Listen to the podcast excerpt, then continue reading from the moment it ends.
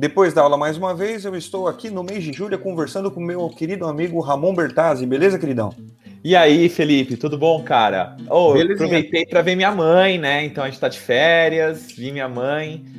E você não sabe, cara, ela, ela assistiu o nosso episódio com o André Riston, né? Ela assistiu? Nossa, assistiu. Vocês, vocês Bertazzi são bons, né? Ela ouviu, ela ouviu, ela ouviu. Ah, não dá, não dá, mas tudo bem, vai. Eu fico imaginando quem, quem ouve a gente, né? E, e fala assim: caramba, mano, de novo, meu. Vocês não fazem ideia, gente. O Ramon é. mandou para mim essa semana um negócio assim. Você acha interessante fazer um vídeo sobre esse assunto? Eu falei, não acho interessante. Primeira mensagem. Aí ele ficou extremamente magoado. embaixo estava uma mensagem assim, porque nós não fazemos vídeos. E ele ignorou a segunda mensagem com mauzão, assim, o dia todo. Eu falei, Ramon, lê de novo, por favor. Ai, caraca. Bom, vamos lá. É, então, ela, ela ouviu o episódio e, e aí ela falou: Meu, vou dar uma olhada nessa série, né? E ela tem a Google Play, então, só me confirmando, já saiu? Você já viu? Porque eu não vi Rapaz, ainda. eu maratonei. Nós estamos falando do Colônia, certo? Isso, exatamente. Aliás, série de André Ristum. Isso, André Ristum, que esteve aqui com a gente. Para quem não assistiu, para quem não ouviu, nós tivemos um episódio discutindo cinema com um cineasta, com André Ristum. Agradecemos de novo a presença. Foi um dos meus episódios que eu achei mais interessantes. Gostei bastante de fazer aquele. E ele acabou de estrear um seriado que eu já estava esperando desde 2019. Né? Em 2013 saiu o livro que fala, chamado O Holocausto Brasileiro, falando de uma história. Era quase um livro documental, né? É um livro narrativo, mas ele é quase uma série jornalística investigativa. E conta a história do Hospital Colônia, que era um hospital psiquiátrico, basicamente o, o famigerado manicômio, né? Onde se simplesmente despejavam os indesejados. Em 2019 saiu a notícia de que estariam fazendo um seriado a esse respeito. E eu, cadê esse seriado? Cadê esse seriado? Cadê esse seriado? Vi algumas notícias dizendo, ah, ele vai sair em breve, vai sair em breve. Eu perguntei pro André, né? Cadê o seriado? Ele falou, não, não lançamos ainda, foi lançado no mês de junho agora, né? Junho de, no final de junho de 2021. É, confesso para você, Ramon, que eu ia assistir no, no igual antigamente, sabe? Você expirar o capítulo da novela. Sim, tá. Nossa, fica aquela ansiedade, né? Isso. Eu assisti, eles estão disponibilizando de dois em dois no Canal Brasil, uma produção brasileira que passa no Canal Brasil. Inclusive, ainda está se desenvolvendo no Canal Brasil às sexta-feira, às nove e meia da noite. Só que na segunda sexta-feira eu precisei trabalhar. Aí eu perdi dois episódios. Esse é o problema daquela modelo antigo, né? Aí eu, a gente fez aquele escambo com família, né? Escambo com parente. Então eu tenho a senha da Netflix eu tenho lá os usuários Netflix, eu cheguei no, no parente, ou oh, você que tem Globoplay, me dá um, né? Eu faço aqui um Netflix para você, você me dá um daquele ali, né? A gente fez uma troca de logins e aí eu acessei no Globoplay, assisti todos. Vou te contar, rapaz. Não vou dar spoiler não para Dona Lúcia assistir, recomendo bastante. Mas ó, tem que ter estômago, hein? Caraca, eu também quero assistir. Vou ver se eu faço outra visita na minha mãe, quem sabe a gente não assistir junto. É, vou te contar. Se você tá pensando em visitar a mãe, eu acho que o objetivo é ter um momento divertido. Um não recomendo, hein? Tá. Mas é importante, assim, normalmente a gente fala que o filme é bom para passar mal, mas entendeu? É, é Isso, é... exato. Rapaz, vamos lá. Aliás, vamos aproveitar e fazer um episódio de recomendações Opa, cinematográficas, boa. entretenimento e tal. Veja, é, eu achei de verdade uma obra-prima. A estética, ó, para começar, ele é muito incômodo. Na hora que você der play, na hora que você assistir o episódio, os primeiros segundos, a cor é toda em preto e branco, né? Então a cor, a estética, o ritmo, a trilha sonora principalmente é assim de, de embrulhar o estômago. Você fica mal. Mas esse ficar mal só ratifica o quanto a obra é boa. Então o aspecto documental é muito bom, o aspecto artístico é muito bom, mas não é aquela coisa que você termina de assistir com um sorriso no rosto. Você termina de assistir com vontade de tomar banho. Até porque é uma amargo na boa na Isso, boca, né? É uma história verdadeira e essa história verdadeira, é, a nossa história humana não é muito agradável, né? Histórias verdadeiras rendem grandes obras de arte, mas elas são bastante amargas. Então fica aqui a minha recomendação. Muito boa mesmo. Aliás, eu posso aproveitar o ensejo. Acabou de me ocorrer aqui um filme que eu assisti uns anos atrás também a esse respeito. Não efetivamente a esse respeito, porque não é do Hospital Colônia. Mas é um filme também baseado numa. É uma cinebiografia, né? A doutora Nise da Silveira, que faleceu em 1999, bem velhinha, ela tinha mais de 90 anos. Foi uma psiquiatra brasileira que foi basicamente uma divisora de águas entre as formas como a gente via o tratamento de doença mental no Brasil. Então, enquanto se. É justamente aquela ideia do manicômio, né? Enquanto se despejavam aquelas pessoas num buraco para serem esquecidas, a Nise da Silveira estava ali humanizando o tratamento. Ela foi aluna do Jung, aquele famosão Jung, né? Que foi aluno do Freud e tal. E ela se correspondia muito com Jung, uma cientista premiadíssima, fundamental para a medicina brasileira. Tem um filme feito sobre ela em 2015 que se chama Nise, o Coração da Loucura. Nise, dois pontos, o Coração da Loucura. Esse é um filme um pouquinho mais difícil de, de conseguir, ele não está em, em serviços de streaming, o que é uma pena, mas esses, aliás, até tem, né? Esses catálogos um pouco mais, mais difíceis de achar, que são especialistas em filme brasileiro. Eu assisti porque estava passando na TV. Nossa. Né? Era, era num canal fechado, se eu não me engano, no Canal Brasil também. Mas estava passando na TV e lá eu assisti. Recomendo demais. Para quem achar, repito, Nise e o Coração da Loucura, filmaço. E é com a atriz, como é que é o nome dela? Eu gosto bastante dela. A Glória Pires. Ah, tá. Quem faz a Nise da Silveira é a Glória Pires. Muito, muito, muito bom o filme mesmo. E lembrando Colônia, que também trata dessa coisa do manicômio, da doença mental. Seriado muito forte, uma obra-prima. Recomendo bastante. Perfeito, Felipe. É, então, falando um pouco, né? Você normalmente nas férias tira o, o atraso, né, para assistir. Totalmente. O que eu não li, o que eu não, não assisti, já assisti uns filmaços aqui que estavam na minha fila há muito tempo, inclusive uns filmes de terror, porque, como eu já falei, eu não gosto de filme de terror, né? Mas é, a minha esposa é. adora. Ah. E aí eu faço uma. Eu, a gente faz um, uns acordos aqui. Então vamos tentar ver filme de terror, mas não pode ser aquele muito terror, não. Pegamos uns terrores psicológicos que costumam me agradar e tal. Assisti umas coisas boas aqui. Então, as férias também são aquele momento para você assistir um besterolzinho, né? Total. É, exatamente. Então, eu tava entre os. Uma, eu e a Fernanda, por exemplo, a gente trata aquela série lá, Todo Mundo Deu Cris, como Chaves. A gente assiste na, enquanto come. Rapaz, mas mas é, isso... é o Chaves da galera mais nova, sabia? É. Porque eu conheço muita molecada que não viu Chaves, mas tem os episódios de Todo Mundo Deu Cris de cor, assim. Aliás, você tira isso pelas figurinhas de WhatsApp.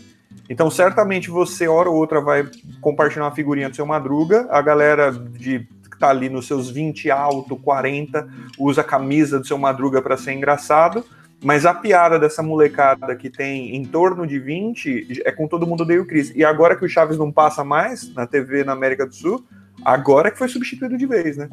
É, é e, e assim, a gente também tava assistindo uns, uns, umas coisas bacanas, né? Entre eles, por exemplo, a gente assistiu um documentário, The True Cost. Eu já tinha assistido ele, mas a, a... eu assisti com a Fê. Cara, que, que documentário bom. Ele Do vai falar trata? sobre a indústria da moda.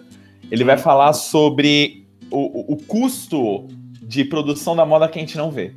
Então, a gente normalmente, hum. quando fala de moda, tá acostumado em pensar em passarelas, tá, pensado, tá pensando em modelos muito bem pagas, tá pensando em roupas, em tendências, né? Então eles falam muito sobre economia que a moda gira, né? A, a moda, depois eu vou dar uma olhada aqui rapidinho para ter certeza quando a gente falar de outro, outro, outra pauta, mas uh, a moda é um dos mercados que mais movimenta dinheiro no mundo. Eu lembro que a Fernanda, quando estava fazendo um curso uma vez eh, relacionado a isso, é, tá entre os primeiros, se não o primeiro, entendeu? Eu só vou ler aqui para ter certeza, mas é um mercado bilionário. E aí eu, o, ele não vai falar só sobre isso, né? Sobre o dinheiro que a moda dá, mas para você comprar uma roupa por cinco reais, então ela tem que ser produzida por um valor bem abaixo disso. Então começa a mostrar muitas condições de quem faz essas roupas, os lugares onde faz essas roupas. E para mim, é, sem dar spoiler também, o momento para mim bem chamativo é o momento que mostra a passarela. Então mostra um desfile, só que trocando cena com o outro lado, entendeu? Então fica trocando a cena e você vê aquele negócio que todo mundo adora admirar, só que o outro lado, né, o, o outro custo, né, como diz a própria série. É, é muito bom. É true, true, cost é o verdadeiro custo, né, o verdadeiro é, é, é interessante a diferença de custo e preço, né? É um, um, um, conceito muito legal também, porque você tem outros custos que não só o monetário. Sim, exatamente. Não, e, e outra, exatamente, como você está falando, né? Você vai no, no país X, como eu falei, eu não quero ficar dando muito spoiler, mas são as condições de. Não é só o, o, o, o, o gasto, as condições de trabalho, a poluição ambiental que, né, que essa manufatura, essa industrialização gera. É absurdo. É, aliás, a gente, engraçado, né? Alguém deve estar ouvindo a gente falando assim, manufatura. Na moda, a moda é uma das indústrias que mais valoriza a manufatura, porque o resultado na máquina não é exatamente o mesmo, né? É, claro que assim... não é não é a coisa costurada, tricotada que nem vó, né? Isso. Mas alguém opera a máquina de costura, por exemplo, é. E, e, aí, no caso do True Cost, porque realmente é, existe um valor agregado à manufatura, né? Por exemplo, você vai comprar um, um lençol bordado à mão, ele vai sair mais caro e, e, tem um valor agregado, eu acho correto. Mas no caso, a manufatura é realmente porque sai mais barato. É. Né? Então, e é... veja, a gente não precisa pensar em Sudeste Asiático, não. A gente tem não, o Braz. Retiro. Isso, é, é, isso. Braz e Bom Retiro. Quantos escândalos nós já não vimos a respeito disso?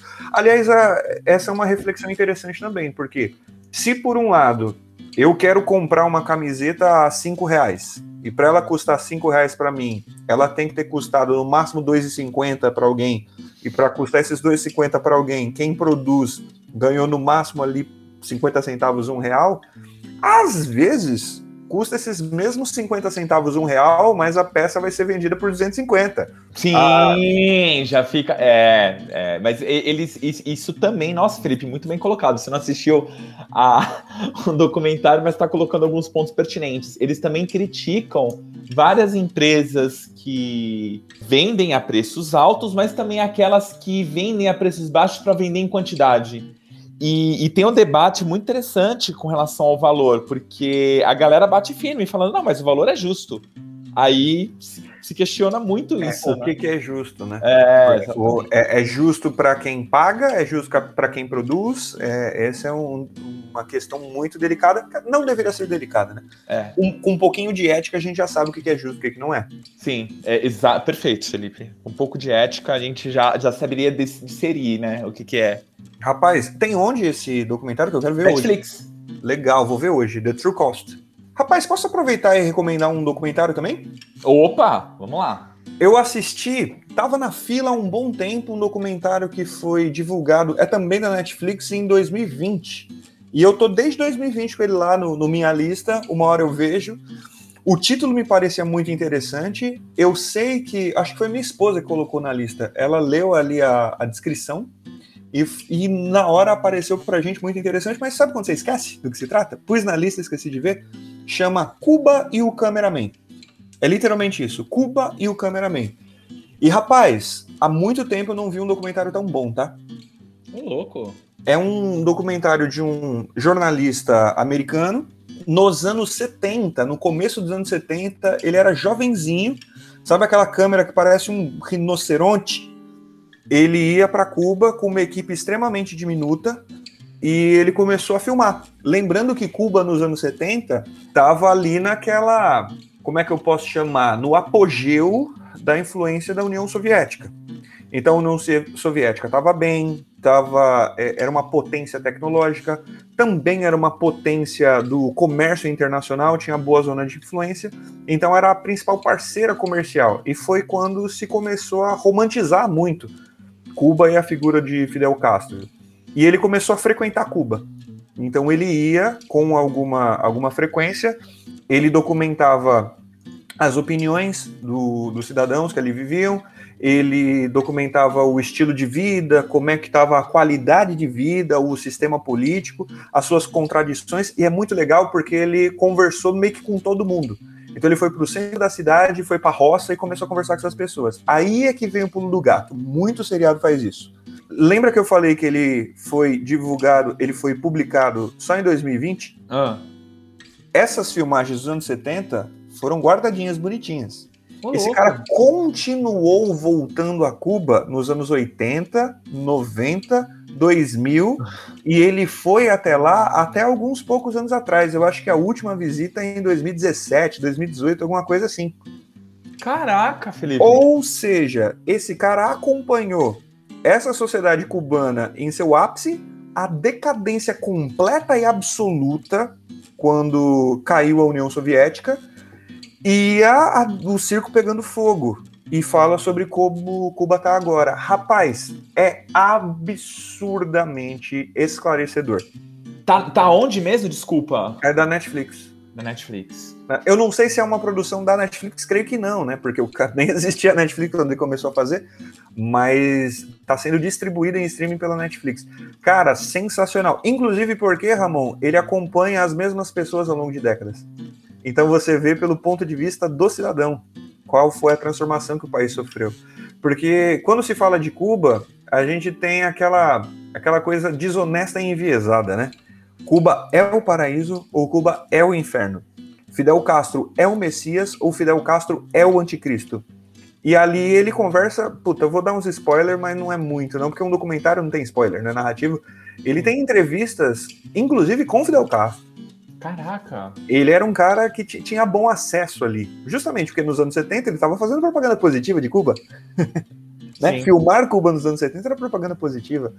Muito, muito, muito interessante. Repetindo, Cuba e o Cameraman. Recomendo demais. Recomendo demais. Muito esclarecedor, bom de ver. Como todo bom documentário, tem aqueles momentos em que cai cisco no olho, sabe? Uhum. Tá assistindo assim, de repente cai coisa nos seus dois olhos e fica muito irritado e tal complicadíssimo, mas muito bom. Muito já... esclarecedor, repito, e muito emocionante também. Muito bonito o trabalho do cara. Já deixei aqui na minha lista já. Recomendo, veja hoje. veja hoje. Ótimo. Sensacional. Muito bom, Felipe. Vai, vou, vou de documentário de novo, aí depois eu vou para uma série para quebrar um pouquinho a, a, atenção. Eu gosto, você tá ligado que eu gosto muito de meio ambiente, né? Opa. Então, tem um, um, um documentário Netflix chamado Nosso Planeta. Ah, eu vi, é do WWF, não é? Da, aquela empresa do Pandinha? Isso, exatamente. Eu, rapaz, eu assisti. Não é um documentário, é uma série documental, né? Em vários é, episódios. E são oito episódios, tem uma temporada só. É, não, se você pensar num documentário, é gigante. Ah, é verdade. É Dá verdade. pelo menos umas seis horas de documentário. Se você gosta do meio ambiente e quer divulgar preocupação também com os impactos ao meio ambiente, essa série é para você, meu querido, porque a gente está falando de imagens inédita, inéditas, imagens impressionantes, tá? De, de, vários ecossistemas diferentes. Então, tem passeio no Ártico, tem busca de cavalos selvagens. Então, vai para o oceano, vai para a terra, é, mergulha, é incrível. Tem é, formas de vida que a gente nem imagina que exista. Isso. Uma fauna sensacional. É assim, eu acho que é um, um misto de vários tipos de documentário essa série. Eu gostei demais mesmo, porque é uma série que parece Animal Planet. Então Sim. você vai ver o comportamento ali daquela espécie, e como aquela espécie caça e como se reproduz. E tem um quê de Discovery Channel. Então, as curiosidades sobre determinada região do planeta, tal ecossistema e você tem um quê de preocupação, principalmente com mudança climática.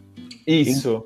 É... E, com a, e, com a, biodiversidade, porque assim, isso, isso, é uma coisa que eu acho que vale a pena, esse seriado, por causa disso, Felipe. As pessoas falam muito em mudança climática, e assim, é, é aquela velha história, né? Tem como a gente recuperar o problema climático de efeito estufa? Tem, a gente ainda tem. A gente está num, num momento crítico, e mesmo assim, mesmo estando num momento crítico, pode ser que a gente acabe com a nossa própria vida, mas a Terra vai dar um jeito de, de conseguir reverter. Biodiversidade não tem preço. Biodiversidade acabou, já era. Se você extinguir todos os tigres bengala, não terá mais tigre bengala. Simples assim. Você não pode, não é só esperar um tempo a natureza, né, conseguir se reciclar. Se, se reciclar, exatamente. Não, não, tem como. Então. Só uma, uma pergunta, uma pergunta bem honesta. No momento em que nós estamos em 2021, dá para reverter ou a gente consegue só parar de estragar? Ainda dá para reverter. Eu, eu, vi uma palestra de um físico, um físico, né, que estava falando sobre é, aquecimento global. E engraçado que apesar de ele ser físico, ou seja, não ser a área dele, ele falou muito sobre biodiversidade. Então ainda dá para reverter, só que ele falou que vai ser muito difícil, porque uhum. não é uma questão individual. É uma questão econômica, é é uma questão política, né? Então, não, ele, ele falou assim: os dados mostram, não adianta você parar de andar de carro, andar de bicicleta e esperar que o resto são políticas públicas, são é, mudanças econômicas, né? A, a, gente tem que repensar a economia. É, é, uma coisa que a gente não pensa, né? No Brasil a gente usa muito a hidrelétrica, então vamos falar da eletricidade que é mais fácil. Por mais que você gaste na sua casa, se você for aquele condenado que usa secador de cabelo todo dia, você usa secador de cabelo, sei lá, para esquentar uma lata de cerveja porque ficou muito tempo no freezer, sabe? Eu dei um exemplo assim do mais esdrúxulo, acho que ninguém faz isso. É, ou se não você dorme com ar condicionado e edredom, você está gastando energia, não há comparação na energia que você gasta, energia que uma indústria gasta. E a energia, na maior parte do mundo, não é hidrelétrica nem eólica. As termoelétricas, principalmente as usinas de carvão, ainda são muito comuns, né? Em boa parte dos países desenvolvidos, justamente, são os mais industrializados. É interessante a gente notar, inclusive, que em 2020 a emissão de carbono foi a mais baixa das últimas não sei quantas décadas, justamente porque a gente parou, parou a indústria e tudo mais, só que destruiu a economia. É, então, o nosso modelo econômico é baseado no consumo, né? É baseado, né? É, é, um problema que, assim, eu, eu. A gente já falou isso em outro episódio. Tanto que até, a gente até falou em um momento. É, eu não sei como resolver, né? Eu não sou perito nessa área, mas se alguém quiser nos ajudar, eu ficaria muito feliz. Mas enfim. Se alguém aí trabalha na ONU. Isso. É. Aliás, vamos mudar. Se você tem uma boa sugestão e não trabalha na ONU, você precisa começar a percorrer o caminho para trabalhar na ONU, porque estão precisando de você lá. Exatamente. E assim, eu, eu, só vou fazer um pequeno adendo aqui, Felipe, que, que ficou faltando. A indústria da moda é a quarta mais lucrativa do mundo e a segunda que mais polui. Então, pronto, eu acho que dá para até fazer esse paralelo entre essas, essa série e o documentário que eu falei anteriormente. Então, você está falando de uma indústria que gera uma economia gigantesca, né? Muito dinheiro, só que a segunda que mais polui e na, pra, e na boa, Felipe, para quê? Né? Quando você analisa assim do ponto de vista para que que a moda é importante para o nosso futuro, como sociedade ou para o nosso próprio planeta, né? Você me fez lembrar de uma coisa. Você assistia MTV quando era adolescente? Assistia. Não, não, não assistia muito, mas assistia. Talvez você se lembre que, a, inclusive, a MTV Brasil foi um marco da TV, né? Ela era bem diferente de todo o resto, tinha um comprometimento interessante com alguns, algumas pautas. Eu, eu lembro que tinha uma coisa bem interessante na MTV, que de domingo, ou ela tinha um horário dela que ela deixava a, a programação dela cancelada e tava falando, vai ler um livro. É, não, eu lembro disso, era desliga a TV e vai ler um livro. Isso, desliga a TV e vai ler um livro. Exatamente. Interessante, bem interessante mesmo. Mas eu lembro que tinha nos intervalos, como é que eu posso dizer? Não era uma chamada, era uma micromatéria, uma microsérie em que eles falavam de assuntos tais como esse, né? Então, polêmicas em que a gente pensava pouco. É, durante um mês, mais ou menos, eles falaram de moda. E eu lembro que tinha um estilista no São Paulo Fashion Week e eu lembro perfeitamente da frase. Ele falou: hoje, se a gente parar de produzir, por exemplo, calça, se a gente não costurar uma calça, não vai faltar calça no mundo durante muitos anos. Então, esse é um, um assunto com que a gente tem que lidar em breve. E esse cara falou isso provavelmente em 2002. Nossa, é então. É, é, é bem problemático para quem tá ouvindo a gente, fala assim: ah, Ramon, mas então por que, que você anda de bicicleta? Então, eu, assim como o Felipe, a gente gosta de tentar fazer a nossa parte, mas a gente tem consciência, ou seja, se, se realmente todo mundo mudasse, só que é, é difícil. É por isso que as políticas públicas são importantes, por isso que mudar o modelo é muito mais forte do que você mudar o indivíduo, né? Então, de novo, Quando você muda o modelo, nosso... o indivíduo acaba mudando é, normalmente por tabela, né, Felipe? De novo, a gente volta para o nosso senso de ética, né? É. Então, não é porque tá todo mundo fazendo errado que eu vou fazer errado também. O que é certo é certo porque tá certo. E o que é errado é errado porque tá errado. E simples assim. É, tem uma fábula, eu não lembro agora de quem, quem é o escritor que colocou isso no papel, mas do incêndio na floresta, você vê, professora. Ah, do, do beija-florzinha, né? Isso, então todos os animais fugiram, o leão, que é o, o, gostosão, fugiu também.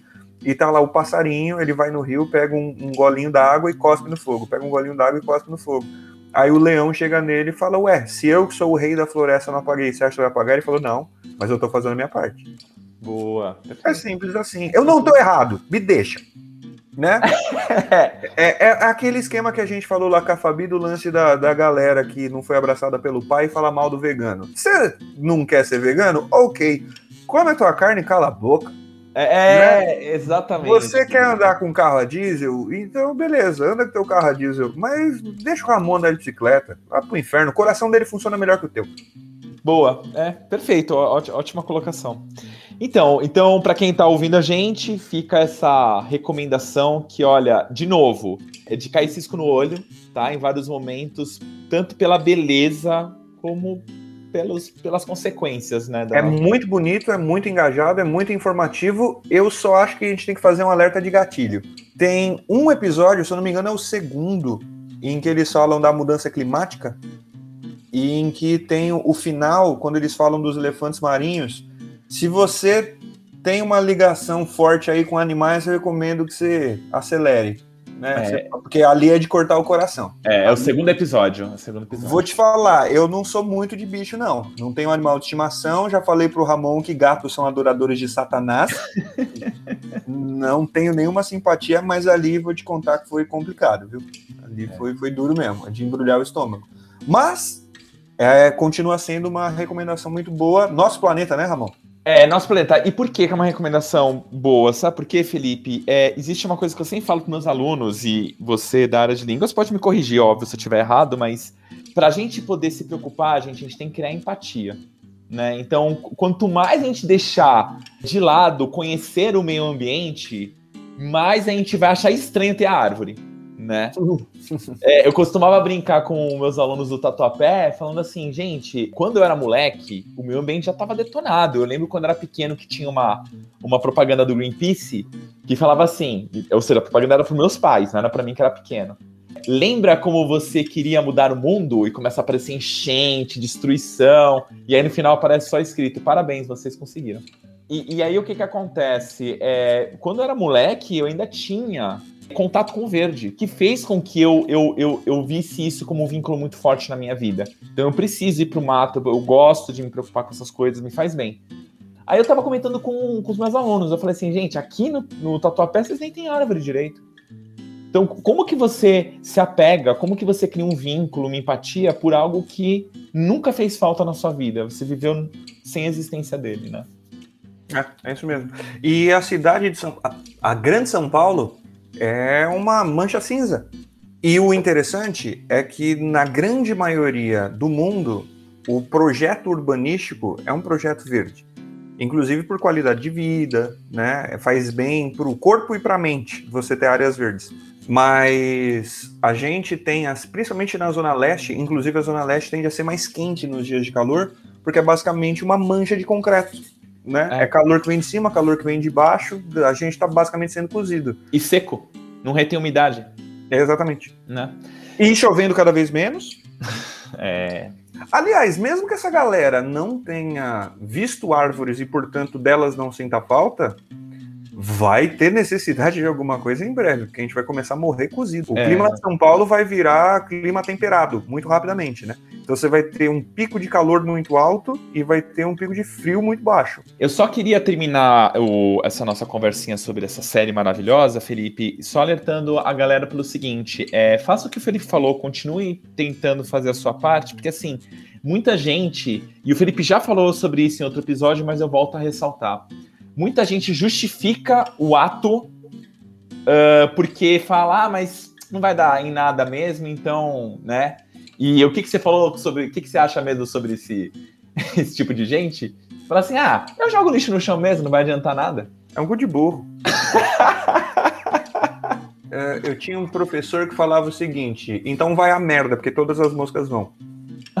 Boa, é boa parte do, das provocações éticas que a filosofia criou, a avó também criou, né? Se todo mundo se jogar da ponta, você vai se jogar também? Não. É. Então tu fica com esse seu rabo quieto em cima da ponte em vez de pular. É basicamente isso. Perfeito. Mas aí que tá, Ramon. Aí os nossos ouvintes, isso era para ser pro episódio de adendo. Falam que eu sou rabugento, que eu sou nervoso, que eu sou mal educado, que eu sou inflamado, que eu falo com o fígado, mas em vez de você insultar as pessoas, você fala para eu insultar no teu lugar. Ah. Aí você fica com a fama de bonzinho, porque você me bota de bucha de canhão. Eu tô não, mas, Então, mas eu já tava, eu já tinha comentado para você, e, e, eu, eu não te acho uma pessoa ranzinha. Eu tava comentando com a minha mãe outro dia sobre isso, né? Que ela, ela falou assim: ah, o Felipe parece ser um pouco pouco bravo, assim, tá? Eu falei assim, ah, parece, mas é de, pra mim é tranquilo, tô acostumado. Pra mim ele é, é, é de boa. E eu acho engraçado, quando você fala desse jeito, eu, eu gosto de pegar num tom sério, porém de boa. Mas enfim. Tem alguma outra recomendação? Tenho. De novo, recomendação. Você falou que a sua última é um pouco mais leve, né? Isso. Então vai ficar redondo, porque a minha, digamos que não é das mais leves. Mas é muito, muito, muito legal, inclusive para complementar os conhecimentos que eu não tinha. Aliás, qual que foi leve até agora? Ah, de Cuba, de Cuba. De Cuba foi. Ah, não é leve, não. Ah, então é, então não teve leve. É, não teve nada leve. Então, vamos lá. Tudo que a gente recomendou até agora é tudo muito bonito, mas nada é efetivamente leve, nada é um passatempo, né? Nada é um negocinho para igual o que você falou do Chaves, né? Para é, puxar o freio de mão do cérebro. É. Isso, então não, até agora a gente falou nada para puxar o freio de mão do cérebro. As que eu recomendei, eu falei do André Riston e da Nise, então o Colônia e o Nise e o Coração da Loucura, ambos são muito bonitos, mas, né? O, o Danise da Silveira tem final feliz e tudo mais, então ele te dá uma, uma mensagem alegre, né? Ele termina mais doce do que amargo. O Colônia é um amargor, assim, é, um, é uma coisa mais um pouco mais indigesta. A outra que eu recomendei de Cuba é também é agridoce. Então você tem os momentos ali que vão te dar um mal-estar, mas no conjunto é uma obra que te faz bem. Você tem um misto de sensações, mas ela te faz bem. Essa próxima, eu acho que ela tem mais, é muito mais documento do que arte é uma série brasileira também, que se chama Guerras do Brasil. Você já assistiu? Não. Outra que eu recomendo para você começar a ver esse final de semana. Guerras do Brasil. Guerras do Brasil. Tá. Porque, rapaz, é muito interessante. Existem ali alguns elementos que eu acho que ficaram faltando. É, provavelmente eles vão fazer séries, vão fazer novas temporadas, digamos assim, né? É uma série documental. Essa primeira temporada, por assim dizer, ela traz cinco pequenos documentários. Um sobre a colonização, o primeiro contato entre os portugueses e os indígenas, sobre o Quilombo de Palmares, sobre a Guerra do Paraguai, sobre o ano de 1930, então toda aquela conjuntura em volta de Getúlio Vargas, e sobre a ascensão das facções criminosas no Brasil. Cá entre nós, esse das facções criminosas eu achei assim um, um soco no estômago e um monte de informação que eu não tinha. Mas assim, eu entrei ignorante de cabeça. Se a gente sabe um pouco de colonização e de Getúlio Vargas e de Guerra do Paraguai, então você já está um pouco mais preparado. É o tipo de documentário que vai te munir de mais informações, né, para você melhorar sua, sua percepção. Essa das facções criminosas, eu confesso para você que me pegou nu, completamente desprevenido. Caramba. Inclusive, eu quero ler mais sobre o assunto mas são muitíssimo interessantes e repito, é documentário, documentário mesmo, né? Com cara de documento de investigação indígena e são entrevistadas várias autoridades, historiadores, sociólogos, antropólogos, jornalistas, muito, muito bom mesmo. Então, o nome já entrega tudo, né? Guerras do Brasil, mas não é efetivamente guerra-guerra, né? Então não é necessariamente só Guerra dos Emboabas, Guerra de Canudos, são os momentos de conflito que o Brasil viveu e vive. Então fala muito de contemporaneidade. O primeiro episódio conta com Ailton Krenak, que é uma figura importantíssima do Brasil, foi deputado ainda lá na, na redemocratização lá atrás, e é um cara que até hoje é um ativista, escritor, uma figura importantíssima. No futuro a gente fala mais sobre ele, inclusive. Caraca, que legal, Felipe. Tá aqui na minha lista, então. Muito bom. E é fácil uh, de assistir, hein? É, foda é então. Posso, ele... posso comentar como é que eu comecei a assistir esse seriado? Ele, ele parece que tem muita ilustração. Tem. Ele é esteticamente muito agradável, é o que eu tava falando, é fácil de assistir. Então ele tem ilustração artística e tem fotografia e tem narração e tem é, texto escrito. Ele é muito bom mesmo. Sabe como é que eu assistia isso? Hum. A gente ali em maio do ano passado, junho do ano passado, quando ainda estávamos no primeiro trimestre de novidade de ficar absolutamente trancado em casa, e a gente que é professor começou a trabalhar três, quatro vezes mais, né? Porque você tinha que fazer. Eu, rapaz, teve uma vez que eu perdi de uma vez, assim, numa tacada só, uma aula de uma hora e quarenta. Eu gravei uma hora e quarenta e o arquivo foi corrompido na hora que eu fui postar e eu tive que fazer tudo de novo. Então a gente basicamente passava o dia trabalhando. Gente, para hora... quem não sabe, ele perdeu uma aula de uma hora e quarenta, é tipo ele ter perdido quatro horas, entendeu? É isso. É. E a gente tem que fazer aula toda eletrônica tal. Então a gente tava ficando doido, minha esposa da minha professora, né? Então, dois professores trancados em casa, você não sai para nada e você tenta se informar, é só notícia ruim, e aí, meu, a gente vai ficar maluco a gente tinha uma estratégia que era o seguinte, cara. A gente providenciava um, um rango, um lanche, qualquer coisa assim, ou pedia comida, e a gente entrava no carro de madrugada e a gente saía, colocava uma música para ouvir, ia dando volta por São Paulo no meio da madrugada, porque a cidade estava vazia, só para sair de casa, mudar os ares, e a gente encostava num canto e comia um lanche. A gente fazia isso uma vez por semana. Então, comi uma esfirra, alguma coisa desse tipo. E aí teve um dia que a Carmen falou: vamos assistir alguma coisa? Então era o nosso cinema. A gente pegou o celular, pendurou assim no vidro do carro, estacionado num, num cantinho, correndo risco de tomar um tiro no meio da madrugada em São Paulo. Mas aí a gente começou a assistir essa série documental enquanto comia esfirra. Cara, mas cá entre nós, esse negócio de, de comer à noite é, é, é legal, né, meu? De sair para comer? É. Pois é. Ah, é uma das coisas que. Bom, eu já falei repetidas vezes, né? É a única coisa que eu faço direito na minha vida. e aí a, a, limitação das minhas atividades gastronômicas é tá, tá, tá, me pegando mais, mais pesado. Mas fa falta, o pior já foi. É. Bom, vamos finalizar então com uma série? Sim, e leve de preferência, hein? Super leve, Felipe, super leve. Esse aqui eu assisti muito rápido, né? O motivo é muito simples. Eu gosto de, às vezes, assistir coisas que me instiguem a continuar em meu projeto aí do livro, tudo, que às vezes o negócio anda, mas traz dúvidas, né? E tem uma série Netflix que quem descobriu foi a minha esposa. Eu, particularmente, nunca tinha ouvido falar. Só uma coisinha, antes que você fale o nome da série, o Netflix, paga nós tudo que a gente está recomendando aqui é verdade. É Netflix, né? É verdade. Tudo bem que a gente fala o nome para ajudar as pessoas a procurarem. É, inclusive, eu vou dar uma outra recomendação aqui antes. É um aplicativo chamado Mate Rate. Mate em inglês de, de tipo amigo, parceiro, camarada. E Rate de avaliação. Então, Mate Rate é um aplicativo brasileiro. Você digita lá o nome do filme seriado e ele te mostra onde está disponível, no serviço de assinatura, no serviço de streaming, para aluguel e tal. É bem interessante. Não tem tudo, tá? Mas eu gosto bastante. Ele tem, muita, tem muito serviço de streaming menor, principalmente filme europeu, né? Um filme mais lado B, um filme mais cult, que ele não, não reconhece. Mas a gente sempre recomenda Netflix, Prime e Globoplay, porque são os maiores, né? Que mais gente tem. Sim, Aliás, já, já que para não ficar só que a gente faz propaganda positiva, aquele Loom, acho que é Loom o nome, né? Acho que é isso mesmo. Uhum. Que é que, que funciona acoplado com o Prime. Sim. Jamais assinem. Mas nem os sete dias grátis. Nem os sete dias grátis. Lixo. Vai passar Lixo. nervoso. Fique longe. Por exemplo, eu fui assistir um filme japonês, certo? Uhum.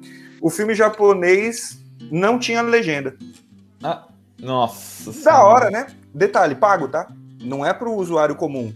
É para o usuário do, do, plano mais caro. Então, Aliás, eu, eu acho tão engraçado isso, né? Tipo, é, eu tava comentando com a minha esposa, né? Por exemplo, você vai assinar. Eu nunca assinei a Disney, né? Mas tem um desenho que eu queria muito assistir, que é o Souls, né? Que, aliás, a crítica elogiou muito. É, também falaram isso, eu é. não vi ainda. E Aliás, normalmente é só Soul, Soul no singular. É, Soul, é verdade. E, e dizem que. E, e, assim, não precisa dizer. Na verdade, a gente sabe disso. As animações da Pixar costumam ter uma pegada muito forte, né? Não é uhum. é só um desenho para dar risada.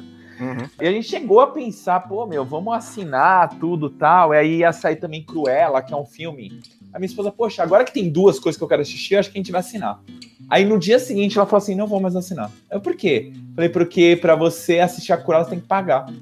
Ah, é. Os serviços de streaming estão assim, né? Então você assina o streaming, mas para você assistir os títulos mais tops, tem que pagar de novo. Ah, entendi. É. entendi. É assim, eu sempre falo, como consumidor brasileiro, né? Tirando a cara e o jeito de andar, não sobra muito de otário em mim. né? Então, assim, me trata um pouco. Eu sei que você é esperto, mas eu tenho que ser tão besta assim. Pois me é. trata um pouquinho menos como um imbecil, só um pouquinho, para eu querer ser seu cliente.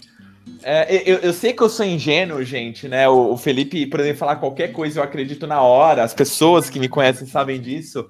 Mas também não precisa ser assim, né?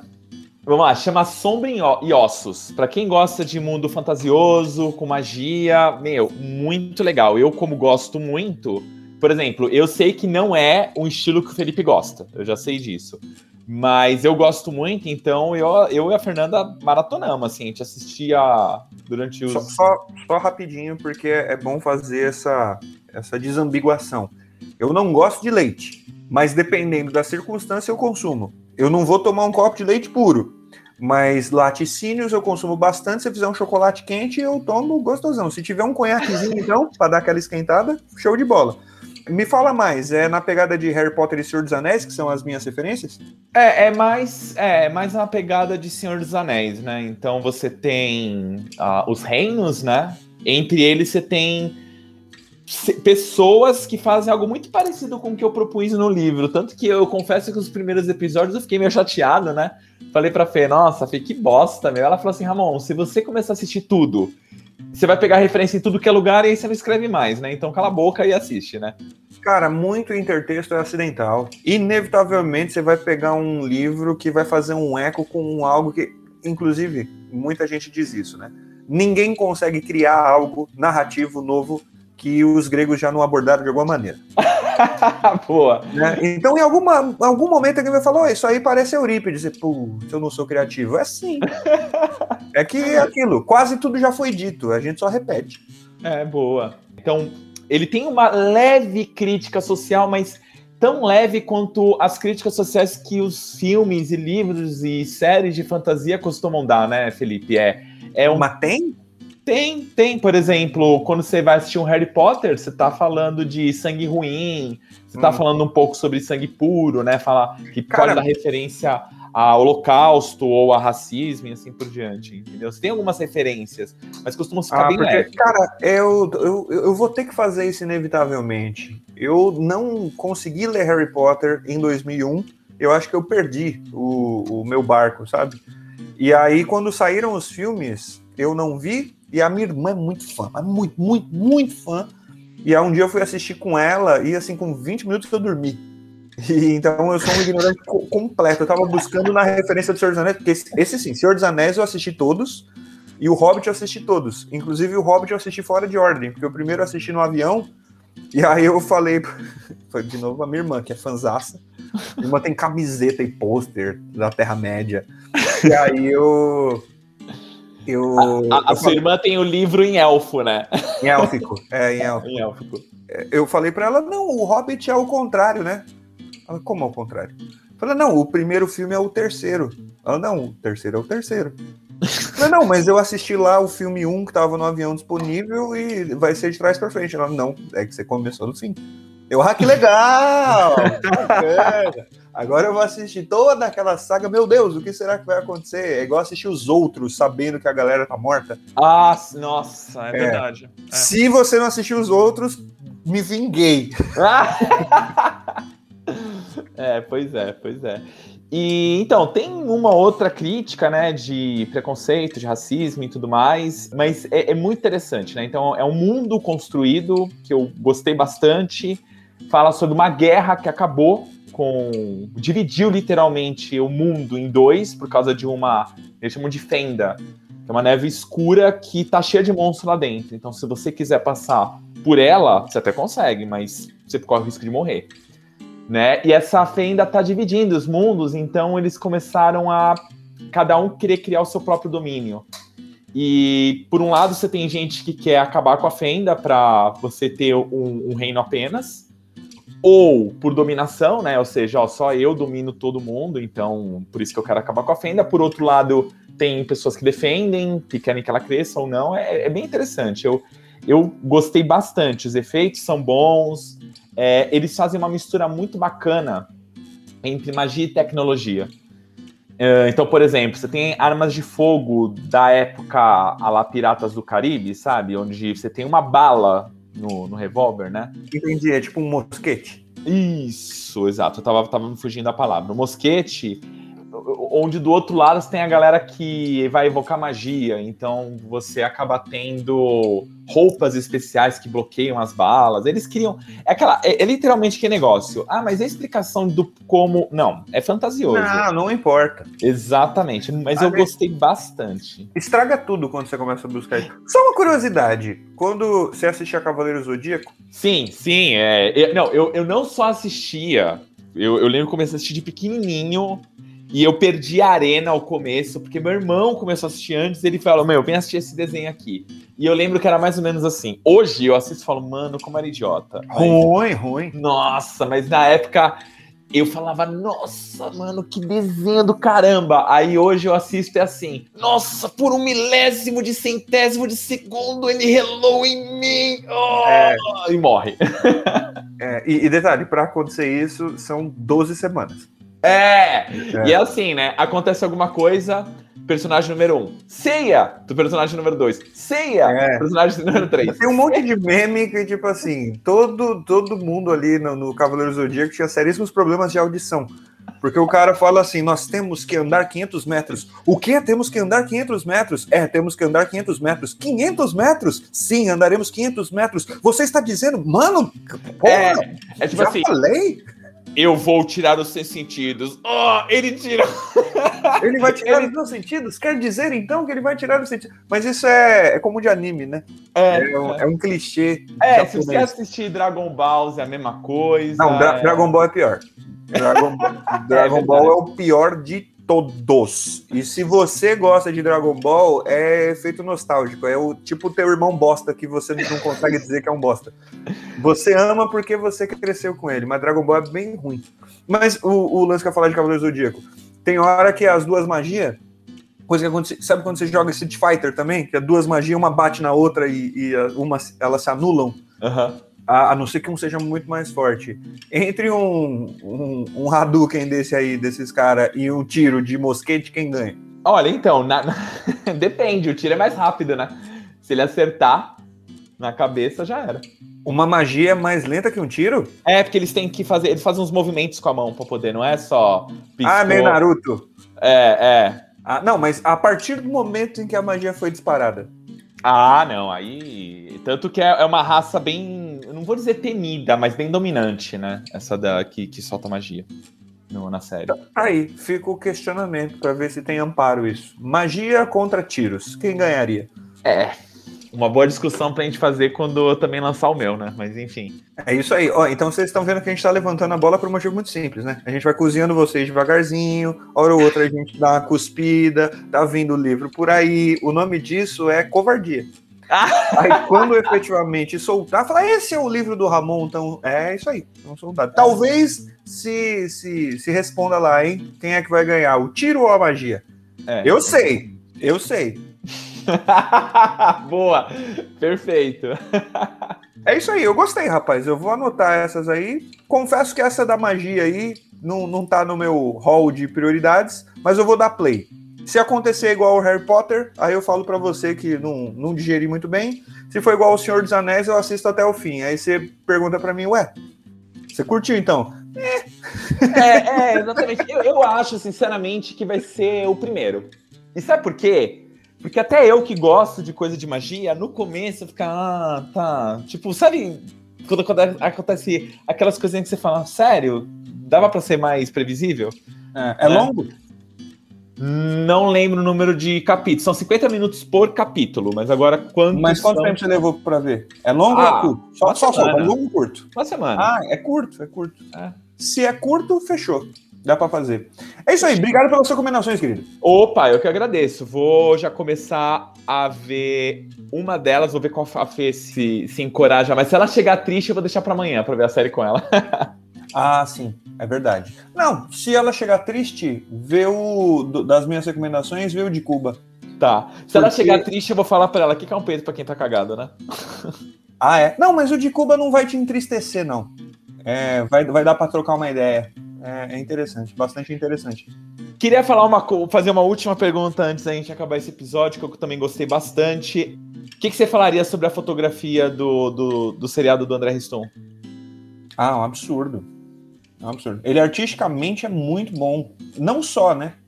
Porque, como eu falei lá no comecinho, a fotografia, a trilha sonora, o ritmo, né? É, tudo é feito para te envolver e te deixar com aquele negócio. Ou seja, uma obra de arte muito bem feita. Né? Te faz mal, mas só faz mal porque é bem feito. Valeu de novo pelas recomendações. Vou ter, ter um bom entretenimento pro final de semana aqui. A gente se vê na próxima semana para a gente comentar, fazer adendos, responder perguntas eventuais e já tem um monte de coisa aqui na minha fila que vem chegando, outras inclusive que eu eu percebi que, que vale a pena a gente estender um pouquinho mais. Então te vejo na próxima segunda, querido Ramon. Valeu, Felipe. Até a próxima segunda, pessoal. Espero que vocês tenham aproveitado como a gente. Abraço. Lembrando que a gente está nas redes sociais, nos procurem e até mais. Sempre um prazer ter vocês. Ah, Falou. esperamos as recomendações. Abraço. Perfeito.